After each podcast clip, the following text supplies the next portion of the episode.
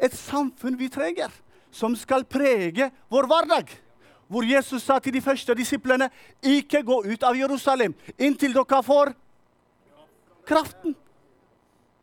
Sånn at når de skal utbre Guds rike, når de skal li leve livet, så skal de preges av Den hellige ånd. Og så i, i, GT så står det i Zakaria 4,6 Gud sier ikke ved makt, ikke ved kraft, men Halleluja. Så det livet vi snakker om her, folkens, det er ikke ved strev. Det er ikke ved stress. Det er ikke ved skjerpe seg. Men det er et liv på innsiden. I Kristus Jesus, som er gitt. For at i hver eneste dag trenger du kraft. Trenger du kjærlighet? Halleluja. Det gjør vi. Jeg er helt overbevist at, at Elisabeth, for å bo med meg, så trenger hun kraft. Hun trenger kjærlighet. Ikke bare min kjærlighet, men Guds kjærlighet som Gud har utøst i hennes hjerte. Sånn at når hun er til de grader irritert på meg, så håper jeg at hun kan finne Jesus i meg da, på et eller annet vis. Være nådig. Men det er jo ikke bare det. Vi trenger et samfunn. Først og fremst hun for seg sjøl trenger et samfunn med Den hellige ånd. Ellers så kan hun få en reaksjon av min skråpelighet. Har, har, du gjort det? Har du reagert på andres skråpelighet? Å oh, ja. Og så står det i Efeserbrevet til de kristne som bodde i Efeson Bli fornyet i deres ånd og sinn Oi, nå ble det ikke bare ånd. Men nå snakker han om dette her, da, som er fylt med mye rart. Bli fornyet i deres ånd og sinn, og ikle dere det nye mennesket, som er skapt etter Gud i den rettferdigheten og helligheten som er av sannheten. Så her står det om å fornye noe i deres ånd han talte ikke om Guds ånd, men vårt ånd.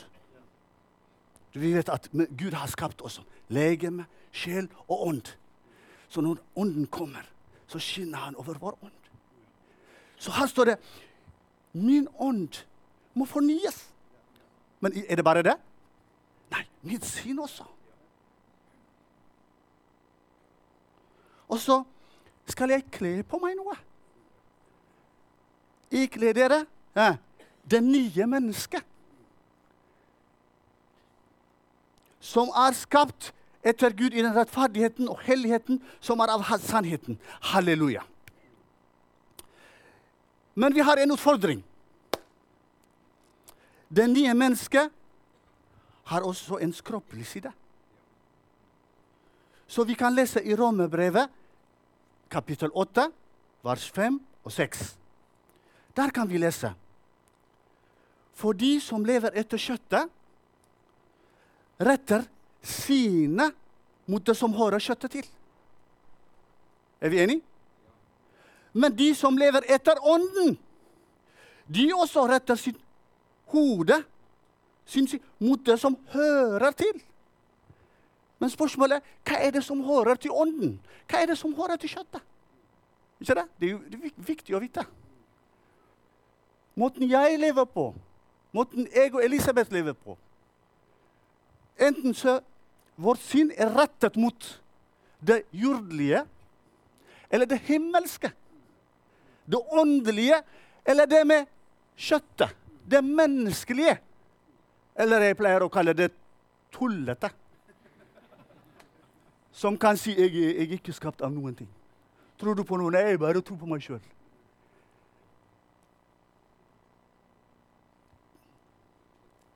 Og så leser vi i Jesaja 55,9. Og der er det skrevet Gud prøver å forklare til oss hvordan det er med oss, hvordan er det med Han. Og han sier akkurat som himmelen er så fjern som jorden, så er mine veier og deres veier. Og mine tanker og deres tanker er helt annerledes. Så her gjelder det å være ydmyk når vi kommer fram for Gud. Han har sine egne veier, som ikke er menneskelige veier. Han har sine egne tanker. Han vil ikke låne fra oss. Han har ikke behov for det. Og så, igjen i Romerbrevet kapittel 12,2, der står det Bli ikke dannet. Og dette her er derfor de som har tatt imot Jesus, har kledd Jesus. Ikke det? Det er ikke for de som er der ute. De må jo først ta imot Jesus. Men dette her er for oss, da. Bli ikke dannet like denne verden, men bli forvandla ved fornyelse av deres sinn. Igjen så peker han på vår sinn. Hvor viktig det er for Gud at vår ånd og vårt syn fornyes. Nå skal jeg fortelle deg om den gamle, gamle personen som Johans var. Jeg var faktisk en rasist. Det er ikke vanlig for en afrikaner å si det. Mange ganger så er det tvert imot. ikke det? Mine holdninger mot folk som ser oss som Morten, det var liksom De koloniserte Afrika. Nå er det vår tur, liksom. De gjorde så mye ting, og grunnen vi er der vi er som afrikanere, det er pga. europeanere. Og han var i sin egen marinade. Og hadde gode, gode unnskyldninger og forklaringer. Som forklarte på en del ting han gjorde, og ga stempel på det. Jeg gjør dette her fordi Det gamle. Men så kommer det nye mennesker, da, som må fornyes. Og nå er Morten min bror, vet du! Halleluja! Ja, det eneste vi ikke kan forandre, det er hudfargen. Sånn er det bare. Det gamle blir ikke Det skroppelige blir forandres ikke. Så jeg vinner hver eneste gang om han går til Spania eller Frankrike, som sist han prøvde. Jeg er den bruneste. Sånn er det bare. Det gjelder å ta imot sannheten.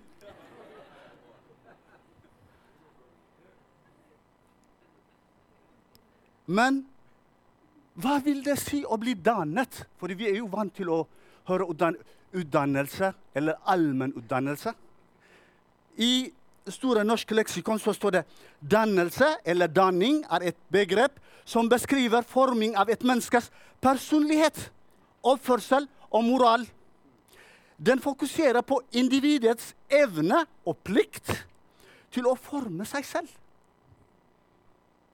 Og skiller seg derfor fra sosialisering, oppdragelse, utdanning og andre pedagogiske begreper. Det er danning. Så vi snakker ikke om fysikk og matte her. Det er danning av vår personlighet. En fornyelse, en forandring på hvordan vi ser menigheten. Så jeg er så takknemlig at når Jesus kom til mitt liv og begynte å forandre meg, så viste han meg fra sitt ord noe som var en revolusjonerere i mitt indre. Og det var jeg så løsningen på alt. Og jeg så at å, krig! Det er derfor jeg er her i Norge. Men vi skulle jo ikke det. Jesus er jo kommet. Det finnes evangeliet. Vi kan faktisk kalles brødre og søstre. Løsningen er menigheten. På tvers av generasjoner, på tvers av etnisitet. Lys og salt i verden. Rasisme. Hva er løsningen? Menigheten. Guds folk. Fordi de blir et nytt menneske. Det gamle dør, det nye reiser seg. I Kristus så er det ikke integrasjon, men integrasjon til Kristus. Det er radikalt, og det forandrer mitt liv, da. Det er radikalt. Jeg er oppdratt på måten jeg skal se på kvinner som min elskede. Hvordan deres plass og alt tradisjonelt. Masse mye rart. Og så kommer det i Kristus, og sa han, akkurat som Jesus har ofret seg selv til menigheten. Du skal være opptatt av Elisabeth. Kjærlighet. Din tjeneste begynner hjemme, ikke i K66. Du blir forvandla. Og så kommer kanskje mine landsmenn og ser meg på kjøkkenet. Halleluja, vasker opp og sier ja, ja, ja, ja, ok, du hjelper din kone. Halleluja. Hvorfor det? Jeg er hodet på kjøkkenet. Og så er det ut på toalettet og vasker eller skjære løk. Og sier ja, ja, ja, ja, det er jo kvinner. Sier halleluja, jeg er hodet for matlaginga. Jesus har gjort meg forvandla. Vet du hva? I Kristus Jesus, vi som har hodet for familiene Jesus har ikke likestilt oss. Vi skal være helt under. Vi skal være tjenere. Tjenere for våre barn, tjenere for våre koner. Down! Og du blir forandra. Den nye identiteten formes. Det er noe som sier mm. Ikke bare det er ikke lett. Av og til så kommer skruppeligheten. Ja, men jeg er en mann! Etter hvem? Etter Adam eller etter Kristus?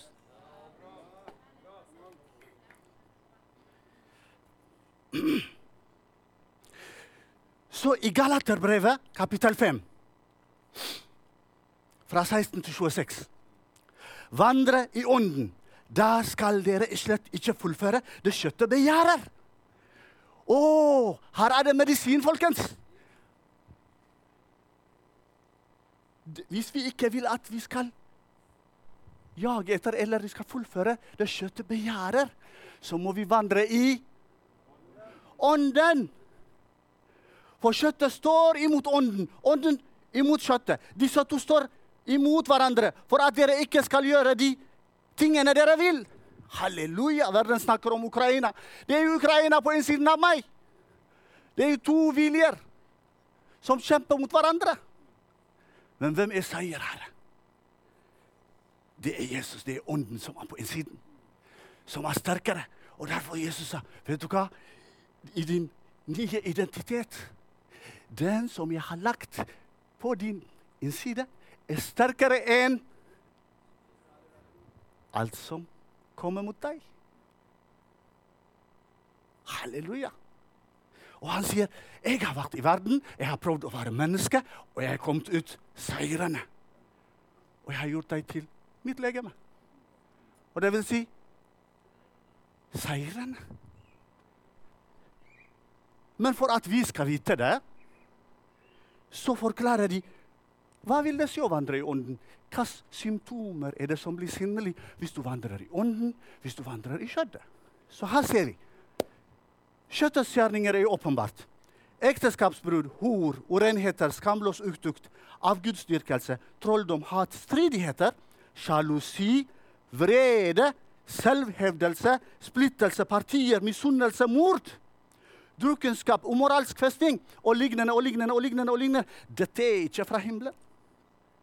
Dette er den gamle personen som ødelegger. vet du. Ødelegger i ekteskapet, ødelegger i familielivet, ødelegger i menighet, ødelegger i et samfunn, ødelegger overalt. Og så er det det som kommer av Ånden. Kjærlighet. Halleluja. Glede, fred, tålmodighet. Ja, det er ikke bare kjærlighet, det er ikke bare glede. Det er tålmodighet også. Fordi folket er på vei, folkens. Vi er på vei. Når jeg er eldste med Morten og Per Arne Halleluja, de er salvet med tålmodighet. Å ha en eldste som meg, altså. Det er så mye skrøpelighet. Vi hadde bønn- og fasteuke. Og vi, en dag så var vi på lørdag der, og Per Arne ledet. Og jeg er den impulsive liten Peter vet du, som begynner å takke og begynner å rope til Gud. Og vi skulle bare takke, egentlig. Han, han skulle lede. Men i min begeistring jeg begynte å bli ferdig med takkingen og gikk til Herre, gi oss! Og Per Arne kom ut. Halleluja. Altså, vi skal fortsette å takke.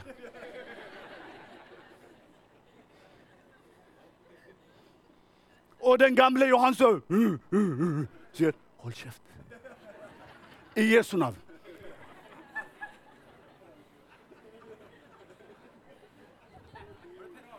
Nei, det er jeg som sier det til meg sjøl. Nei, nei, nei, nei! Nei,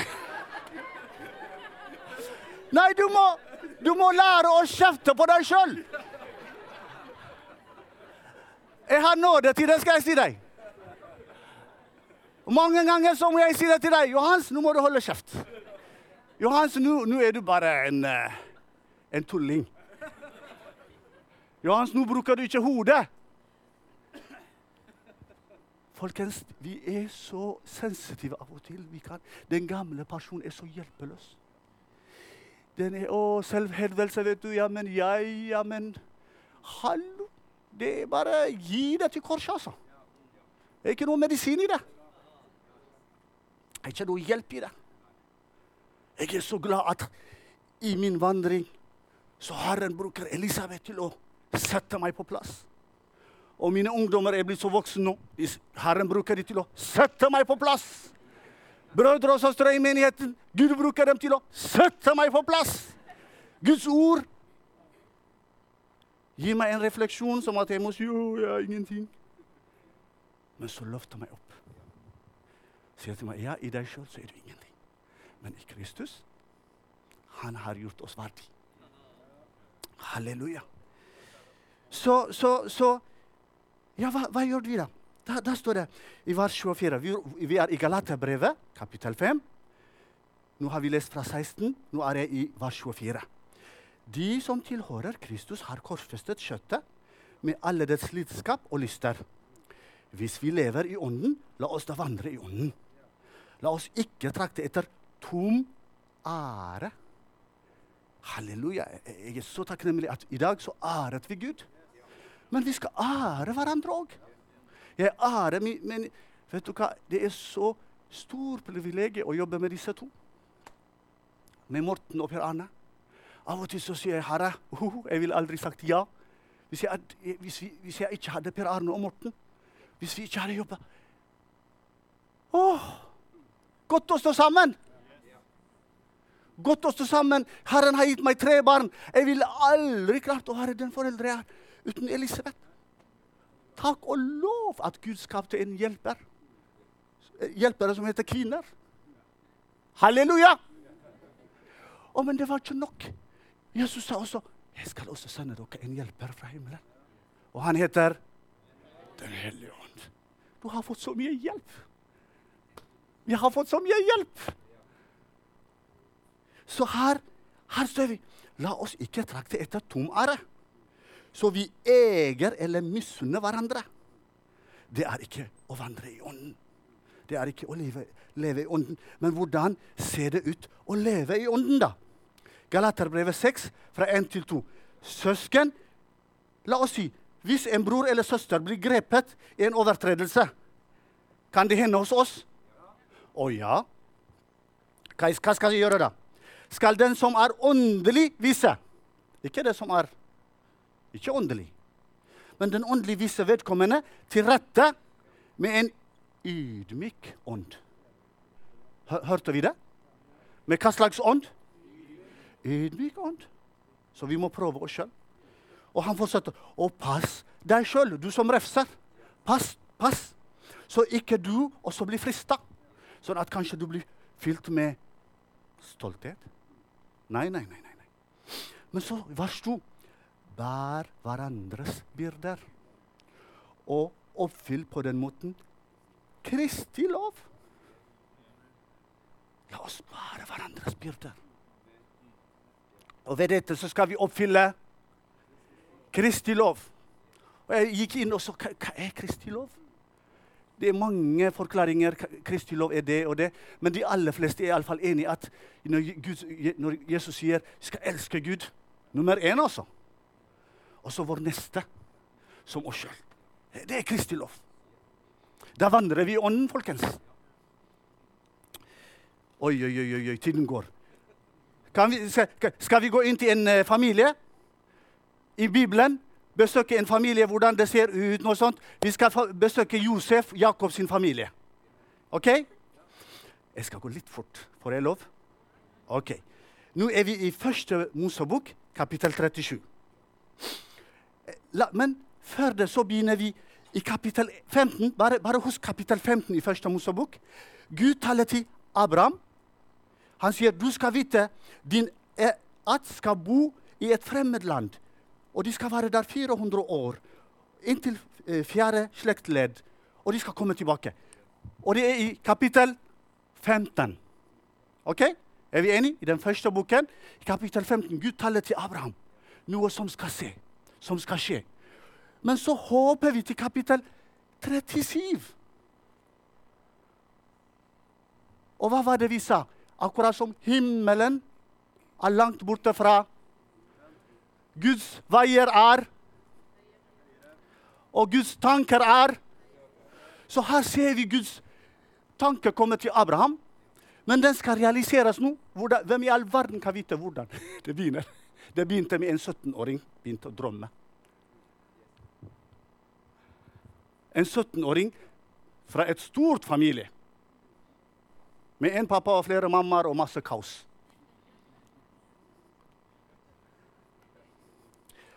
Og så Han hadde en liten karakter.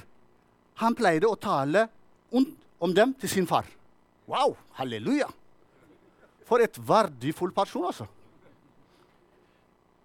Og pappaen hans elsket Josef mer enn alle sine barn.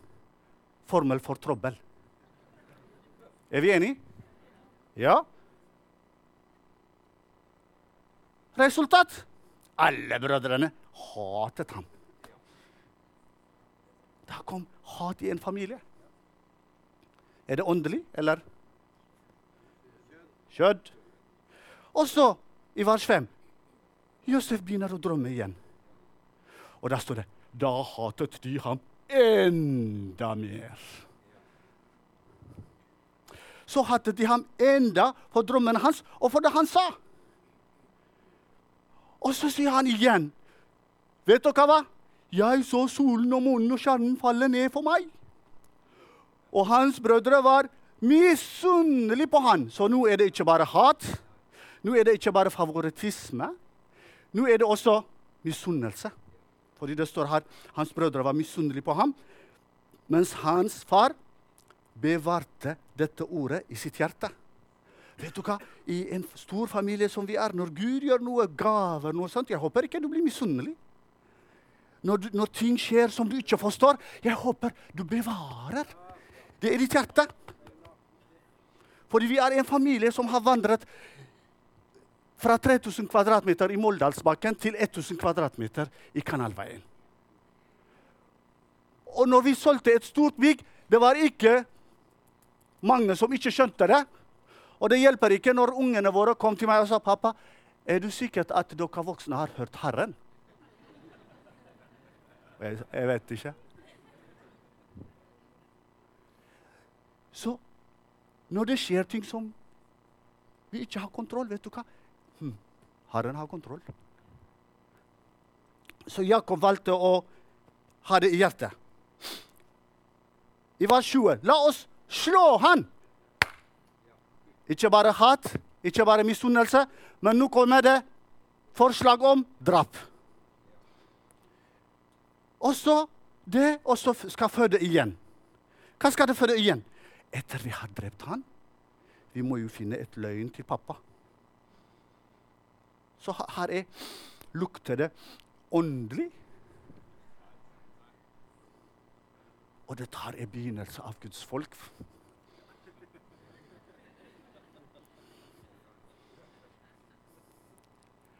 Jeg håper når du kommer opp til menigheten, at du er nådig mot oss.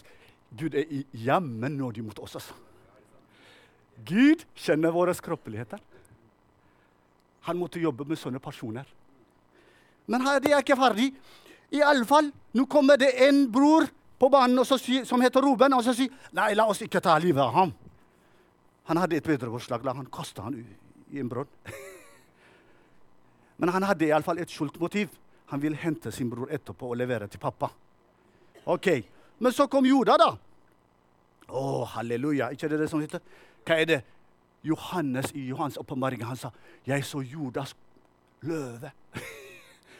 Juda kommer her og sier 'La oss selge ham til ismaelittene'. Og det er jo veldig ironisk. Hva betyr Ismael eller Ismael? Gud hører. Ikke det? Til og med mitt språk, mitt morsmål, er mye mer sånn eh, med, med hebraisk. Vi sier sma med sma. Det vil si å høre Ismael. Så, så Gud hører alt skjer. Han har full kontroll. Men vet du hva? Dette her var jo i kapittel 37. Så kommer kapittel 38. Ikke et ord om Josef. Han ble solgt til ismaeltene. Ikke et ord om Josef. Opplever du av og til Hvor er Gud? Hele kapittelet det snakkes om Juda og, og hans uh, tulling. Masse rot. Men så kommer vi til kapittel 39, og der står det Josef, Josef har havnet i Egypt, og han er hos en som heter Potifar, som vi vet. Og vet du hva som står? Herren var med Josef. Jeg vet ikke, jeg vet ikke hvilke omstendigheter du er i.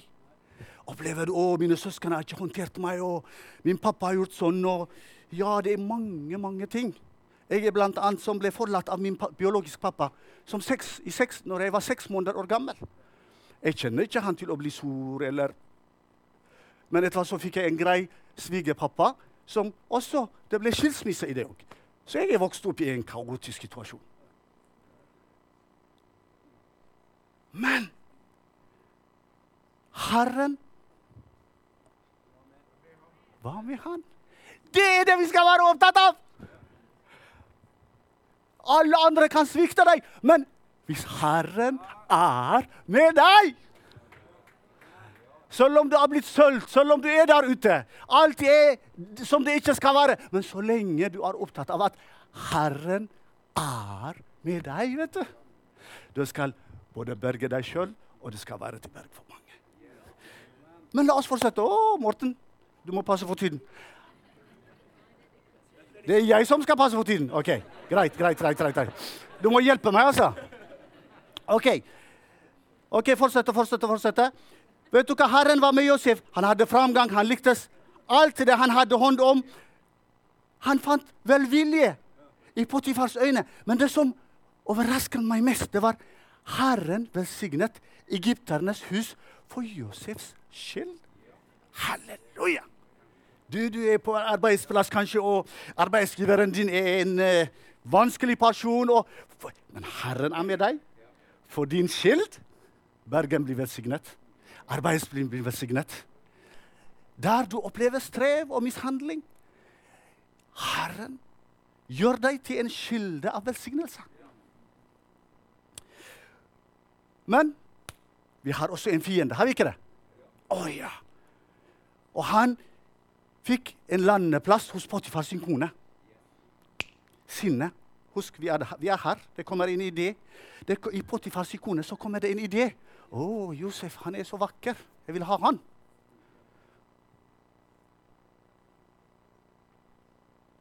Potifar som kunne rette sine øyne mot Josef. 'Kan du ligge med meg?' Vet du hva han sa? Han er jo langt borte fra familie og Israels gud. og Han kunne ha laga deilige, deilige unnskyldning. 'Gud er jo ikke med meg, jeg er jo solgt, og uh, jeg gjør hva jeg vil.' jeg nå. Men vet du hva han sier? Hvordan kan jeg gjøre noe så ondt og synde mot Gud? For der Josef er, Gud er der. Der du er, er ikke på gudstjeneste, det er ikke på bibelgruppe. Gud er med deg hver dag. Altså. Der, der, der, der, kan du si hvordan kan jeg gjøre dette her mot Gud? Ikke mot de eldste eller mot menigheten eller mot hva som helst. altså. Eller pappa eller mamma. Nei, stå ved ditt. Ha den vertikale relasjonen på plass. Hvordan kan jeg gjøre det mot, mot min skaper? Da har du virkelig utvikla en relasjon, altså. Og så står det her Jo, men igjen så er det ikke komforten. Halleluja, du er trofast, og Gud skal velsigne deg. òg.' nei, nei, nei, nei, fengsel! Vet du hva? Hvis du har tatt imot evangeliet som å, du skal herliggjøres Før lidelse, vær så god, vi gir deg et kors først. Det er lidelse som fører til herlighet. Det er Jesus sin vei. Så her er det i fengsel. Men i fengselet så står det i vers 21 I hvilken kapittel er vi? Nå er vi i kapittel 39. Herren var med Josef. Jeg vet ikke hva som har fanget deg, eller i hva slags situasjon du er i. Så lenge Herren er. Så lenge Herren er. Halleluja. I fengselet så får du velvilje, så får du en posisjon. Du blir ikke hale, men du blir Du blir ikke en hale, men du blir Halleluja, fordi Herren er Halleluja. Det er det å vandre i Ånden, folkens. Og så står det Og Herren viste ham barmhjertighet. Han lot ham finne velvilje i fangvokterens øyne. Herren var med ham, og uansett hva Josef gjorde, lot Herren det lykkes. Og så kommer vi til kapittel 40. Og så er det Husker dere når Josef drømte? Hadde han en riktig tidning på det? Nei, han hadde ikke det. Han bare fortalte å, jeg skal være over dere. Ikke det? Han hadde ikke tidning. Men nå ser det som at den gaven har vokst. Når to personer som var hov, hov, hov, hovmester og en baker for farao ble fengslet, og de drømte Han kunne, han kunne si Vet du hva han sa? Først var det i Egypt. Han sa 'Hvordan kan jeg gjøre dette her, mitt Gud?' Nå er han i fengsel. Han kunne ha klaget, han kunne ha blitt såret. Han kunne ha sagt 'Jeg har ikke drevet hor'. Hvor er Gud? Han behandler meg urett. Nei, vet du hva han sier til disse som drømmer? For jeg eh, Han sier eh, Er det ikke Gud som har tydningen? Fortell dem noe til meg. Folkens, han var påkobla. Tror vi på samme Gud? Vi, vi gjør det. Med spørsmål. I, familie, i, i, min vandring i mitt liv jeg har spørsmål som ikke er besvart. Om familieliv, om alt. I covid-tid Den hellige ånd talte til meg at jeg skal finne min biologiske far. På nattevakt så gikk jeg inn og begynte å lette etter. Jeg kjente navnet hans. Min, pappa, min mamma var så sint på han. Det, var, det, fantes ikke et bilde i vår familie. Så jeg har, jeg har aldri sett hvordan han ser ut. Men halleluja for eh, teknologien også. På Facebook jeg skrev navnet hans, og jeg fant min onkel i København. Jeg sa, 'Hei, du, er du en bror til en som heter det?' Han sa, 'Ja, ja jeg er faktisk sønnen hans.' 'Å ja, ja, vi veit om deg.' 'Hvor er han?' 'Nei, han bor i Berlin.' Oi, halleluja. Tror du jeg kan finne han? Ja, jeg skal gi deg mobiltelefon. Jeg ringte han, vet du. Han hadde ikke frimodighet til å ta, ta opp telefonen. Han har sikkert et liv med anklagelse. Jeg hadde bare lyst til å formidle fordi jeg har fått nåde, hadde jeg lyst til å formidle nåde. Fordi jeg har ingen å anklage ham for. Men fordi vi er blitt formidla nåde, så kan, vil vi på vegne av Jesus, på vegne av Gud, formidle nåde. Du, uansett hva du har gjort Gud valgte deg til å bli min pappa. Jeg håper Gud jeg har, jeg, Denne bønnen har ikke svart ennå. Han lever. Men jeg, jeg fikk telefon fra min onkel. da. Han sa du, han hadde ikke frimodighet, men ja, men han gikk inn på Facebooket ditt og så din kone og dine barn. og Han nærmer seg 80, og han fryder seg. For du er jo det eneste sønn som lever. Han så sine barnebarn. Jeg sa OK, greit. Halleluja. Halleluja. Men vet du hva, jeg går ikke rundt med tomhet her. For Gud har fylt. På grunn av den himmelske pappa. Halleluja. Så her ser vi. Josef er jo akkurat som oss. Han har kroppelig side. Selv om det står at Gud var barmhjertig mot han. Etter han tidet drømmene, vet du hva han sa til han som skal bli fri? Husk meg da når du blir fri! Var barmhjertig mot meg. Jeg er helt uskyldig. Han sa, for jeg ble stjålet bort fra hebreernes land. Husk meg når dere er fri. Har du sagt til noen personer 'Husk meg, husk meg', og så har de glemt deg? Det står i Bibelen. Men kan Gud glemme sine barn? Nei, nei, nei, nei, nei, nei. Vet du hva? I to år er det ikke en pip. To år i fengsel. Og han som var fri, fikk sin posisjon. Han glemte Josef. Men Gud er Gud! Hvem skal drømme nå? Farao! Og så sier Det er han som skulle huske. Å, jammen, jammen, det var jo en som kunne ha en nådegave i fengsel, da. Jeg har glemt han. Og så ble han hentet. Og så ble han det han ble. Men så står det, så står det i kapittel 41 Farao drømmer. Josef settes til Og da ble han fra 17-åring Nå er han blitt en 30-åring. Halleluja. Du, vi er på vei. Om du har fått en nådegave som 17-åring, ikke bli selvhedvelse, altså. Gud skal jobbe, jammen jobbe med deg inntil du blir 30-åring, inn i fengsel og inn i det ene og det andre. Det skal formes, det nye mennesket skal formes inntil du slutter å vandre i kjøttet. Og så vandrer du i ånden. Halleluja. Og så ser vi her Hovmesteren husket ikke på Josef. Glemte han i to år. Kapittel 41. Josef var 30 år gammel. Og så kom syv år med overflod. Og han fikk to sønner, vet du. Og han var jo inspirert. Hva skal jeg kalle disse sønnene mine? Og den første, Manesse, han sa for Gud har fått meg til å glemme alt mitt strev. Men ikke bare det. Han har også latt meg glemme hele min fars hus. glemme, ja? OK, greit. Og så nummer to. Han kalte han Efraim. For Gud har gjort meg fruktbar i det landet jeg ble plaget. Og så begynte syv år med hungersnød. Og vet du hvem som kom til Egypt? da? Den familien som han vil helst glemme. Er du en sånn at du vil helst glemme noen slektninger og pårørende?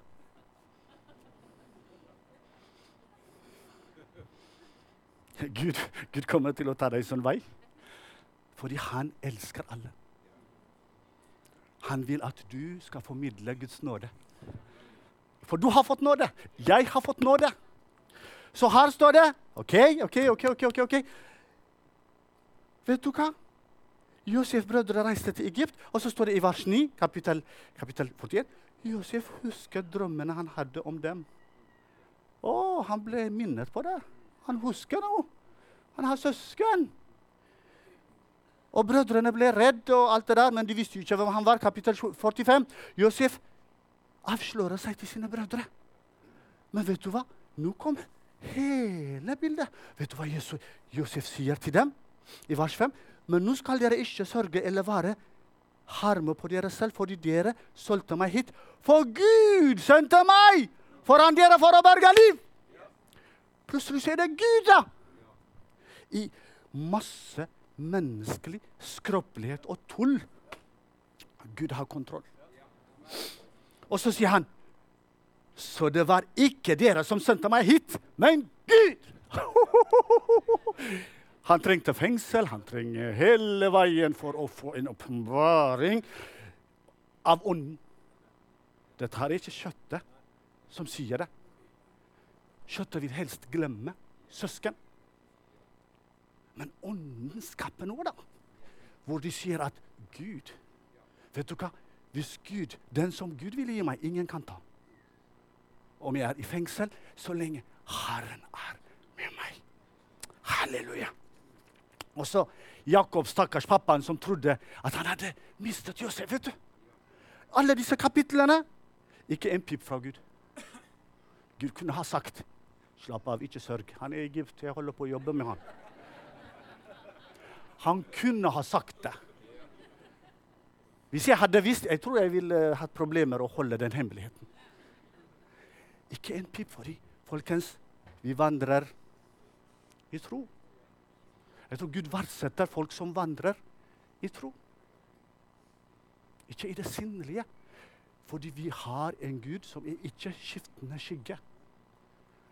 Om, om jeg har spørsmål om jeg, Ja, men Gud er Gud. Han, han ser hele bildet. Jeg ser bare en liten. Halleluja. Oi, oi, oi, oi, oi. Nå barna begynte å komme. OK. Så la oss derfor Hebrebrevene La oss derfor, da, vi har en stor sky av vitner, som Josef, legge alt som tynger. Synden som henger så, så fast. Løpe med tålmodighet. Løper du med tålmodighet i den kampen vi har foran oss? Men blikket festet på oh, Kom igjen, guys! Blikket festet på Ja! Det er der. Hvis Herren skal være med deg, ha blikket festet på Kristus. Og så vet du hva det er. Du er ikke ferdig. Gi akt på ham! som utholder en slik motstand fra syndere. Ikke det? Gi akt på han. Han tålte veldig mye lidelse. Er du syk? Slutter du 'Å, Gud, hvorfor helbreder eh, hva? Vet du hva? Gud elsker deg. Det er det Gud har gjentatt seg i dag. Med lovsang, med alt det som ble sagt. Gud er til for deg. Gud elsker deg. Gud har full kontroll. Men obs! Drikk av Ånden. Vandre i Ånden. Kjeft på deg sjøl hvis kjøttet begynner å snakke til deg. Refse, refse kjøttet. For vet du hva? Hva vil det si å elske når, når, når jeg sier 'jeg elsker mine barn'? Jeg refser dem òg. Når Elisabeth sier 'jeg elsker deg', en del av det Det er ikke bare å kysse og kose. Og det er også det er en hel pakke. Og det står i, i, Guds ord Gud tukter de han elsker. Herre, vi takker deg. Å, halleluja. For en god pappa. Herre, takk for at du ikke gir opp. For du vil at du har en standard. Du vil at dine sønner og døtre skal eh, komme i skikkelse av Kristus Jesus. At vi skal kle oss Kristus, det nye mennesket, den nye identitet. At vi skal den ånden som du har lagt i oss, at den er veldig til liv og liv til overflod. Herre, Herre, det er ikke Dagbladet som skal fortelle oss hva, skal, hva som skal prege oss i 2020. Din ånd skal prege oss. Kan vi legge hendene våre på, på den som er ved siden av oss og si La oss be for hverandre. La Den hellige ånd, hans vilje, skal prege oss i 2023. Halleluja. Fordi vi er sønner og døtre av Gud. Vi har fått nåde. Vi har, fått, vi har blitt tilgitt.